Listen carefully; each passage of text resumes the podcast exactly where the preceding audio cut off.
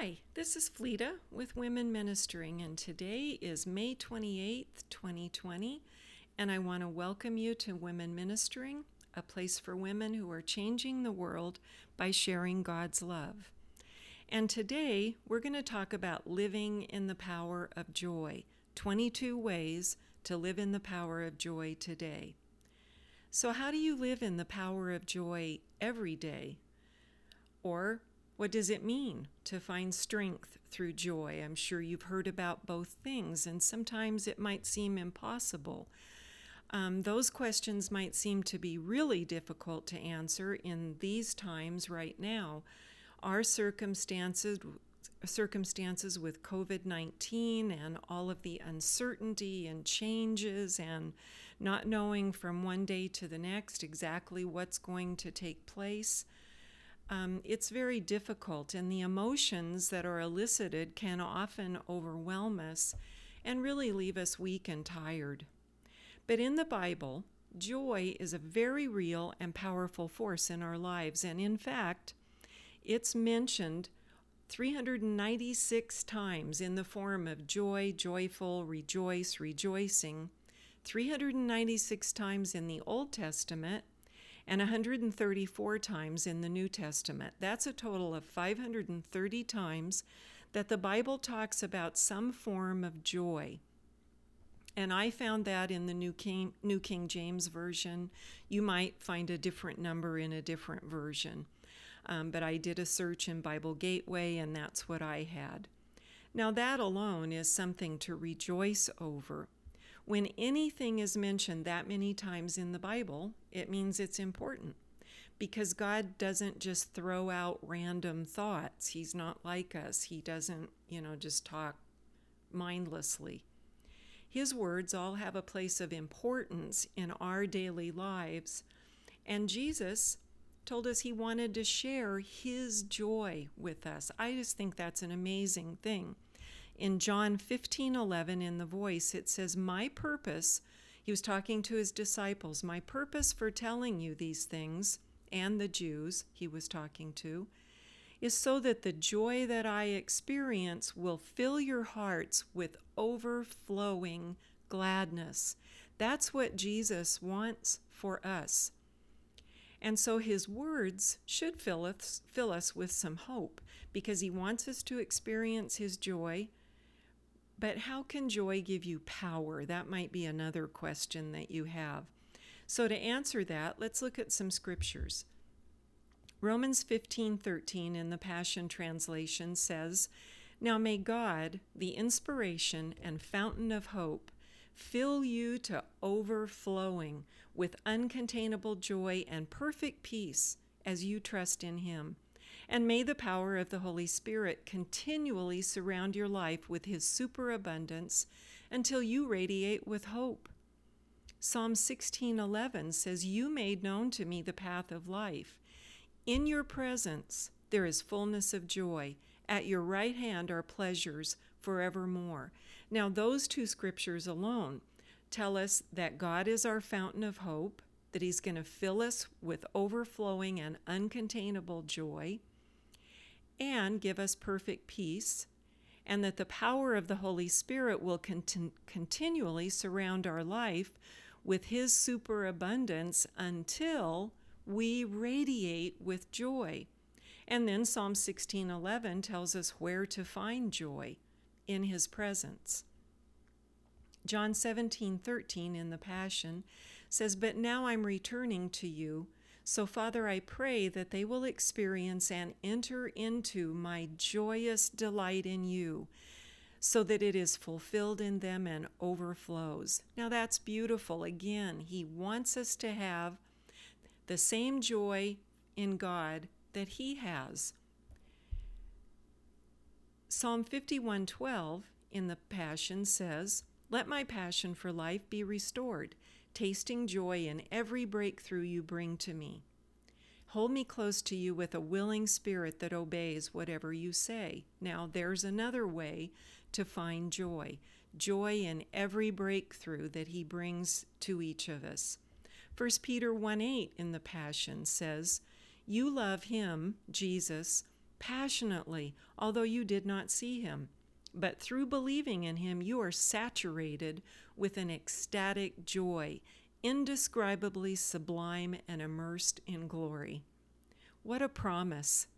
Nehemiah 8:10 says then he said to them this is Nehemiah talking to the children of Israel go your way eat the fat drink the sweet and send portions to those for whom nothing is prepared for this day is holy to our Lord do not sorrow for the joy of the Lord is your strength and that of course is one of the most famous scriptures in the Bible Romans 14:17 in the Passion says for the kingdom of God is not a matter of rules about food and drink, but it is in the realm of the Holy Spirit, filled with righteousness, peace, and joy.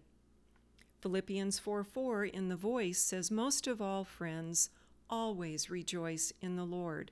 I never tire of saying it. Rejoice. And how often? Always. Now, I could have added a lot more scripture, but I think that through this, um, you, you understand the power of joy, along with the fact that it is meant to be part of our daily lives. There's no mention of exceptions. It doesn't say, well, you could be joyful, but.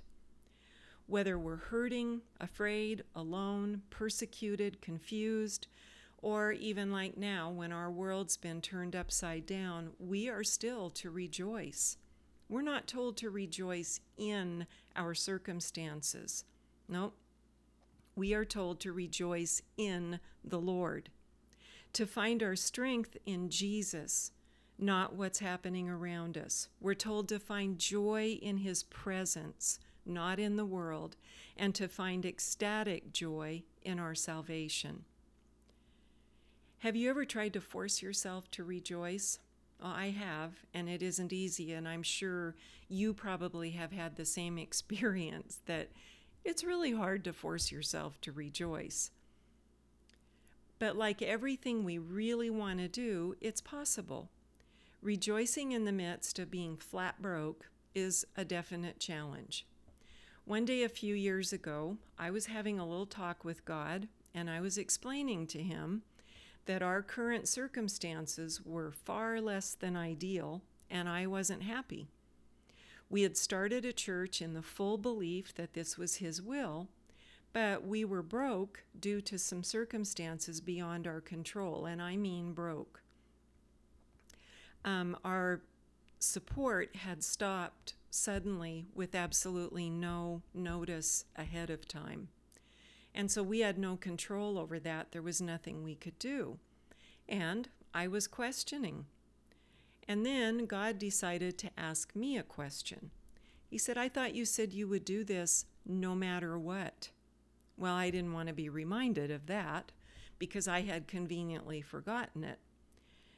As we were praying several years before about this undertaking, I had told God I would obey no matter what famous last words. Well, my next reaction was just to start laughing at myself because, yes, I had said that and meant it at the time when I had money in the bank. But in the back of my mind, I obviously had some exceptions, like, except I want to have money in the bank at all times. So I laugh and I, I laughed, asked God to forgive me, and I pledged to walk in faith and rejoice and be glad and give thanks for what I had right at the moment.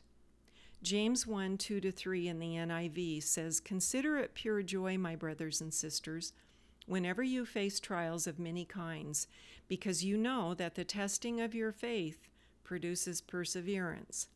Well, I don't, most of the time when I'm reading that verse, it's okay, but there have been times in my life when I really didn't like it. I didn't want to consider it pure joy um, when I was going through a trial or a test. And but there I was trying to practice James 1 2 to 3. Again, the rejoicing is in the situation, not for it. That's an important distinction. I wasn't rejoicing that we had suddenly lost our income. But I was rejoicing in the goodness of God, His love, His salvation, His mercy, His faithfulness. And guess what? We made it through, our bills were paid, and we were restored in the midst of the trial. We turned our eyes to God and we rejoiced because of his exceeding greatness. And God provided a completely unexpected job right there in town um, that I could work at, and we had income again. We are to rejoice and be glad. Rejoice is joy in action. Psalm 118, 22 to 24 in the NIV says, The stone the builders rejected, who is Jesus, has become the cornerstone. The Lord has done this, and it is marvelous in our eyes. The Lord has done it this very day. Let us rejoice today and be glad. So there you go. We know what we're supposed to do and we know when we're supposed to do it. Did you know that joy and peace go together? We read earlier that the kingdom of God is not about meat and drink or food and drink. It's about righteousness, peace, and joy in the Holy Spirit. Also, two of the fr- nine fruit of the Holy Spirit are peace and joy. And James told us to find joy in trials. When our joy is in the Lord, when we're focused on Him and His goodness, when we're refusing to give in to fear, the joy of the Lord will be our strength, and we will be kept in peace because He is peace. So, how do we live in the power of joy? Well, again, right now, our world is filled with a lot of fear and chaos people are trying to find relief and some joy and happiness in things like singing at their windows, and that's wonderful. It's great for temporary relief, but it doesn't last. True joy provides lasting strength and peace. Theopedia gives a wonderful definition of joy. It says joy is a state of mind and an orientation of the heart. It is a settled state of contentment, confidence, and hope. It is something or someone that provides a source of happiness. Now, think about that. Joy is a state of mind, it's an orientation of the heart. It is a settled state of contentment, confidence, and hope. Webster's dictionary defines rejoice and delight and uh, joy and rejoice and delight, sorry, this way. It's to experience great pleasure or delight, the emotion evoked by well being, success, or good fortune, or by the prospect of possessing what one desires. Delight is a festival, uh, exceedingly glad, joyful mirth, pleasure, rejoicing. So, if we can view joy as a state of mind and an orientation of our heart, it helps us understand the power and the strength that comes from it. It is a settled state of contentment. That is strength. Anytime we can be settled in something, nothing is going to rock us or move us. Contentment is different than momentary happiness. It's defined this way in vocabulary.com. Contentment is not an excited kind of happy. It's more like a peaceful ease of mind. It's being satisfied with what you have, whatever it is. And joy is much the same. It's a deep satisfaction and contentment that is unchanged by circumstance. Joy can be found in sacrifice. Um, Hebrews 12, 1 to, do, to 2 gives us this example of joy found in sacrifice, using Jesus as the example. Therefore, since we are surrounded by such a great cloud of witnesses, let us throw off everything that hinders and the sin that so easily entangles, and let us run with perseverance the race marked out for us, fixing our eyes on Jesus, the pioneer and perfecter of faith. For the joy set before him, he endured the cross, scorning its shame, and sat down at the right hand of the throne of God. The joy he anticipated was not the joy of being crucified. It says it wasn't in the, he just endured the cross because his eye was on something greater. His joy was that of seeing you and I reconciled to the Father and knowing that as that happened, we would be able to spend eternity together. It was a selfless motivation and it carried him through from beginning to end. That's what it means to live in the power of joy. So, I'm going to summarize how we can live today and every day in the power of joy. We have to take action, we have to set our minds and hearts on Christ, and resolve to live in the power and strength of joy. I am going to read 22 ways for you to live in the power of joy today, and each one has a scripture associated with it. I'm not going to read every scripture reference. Instead, if you will go to the to the website womenministering.com and then just search for 22 ways to live in the power of joy today or just the power of joy.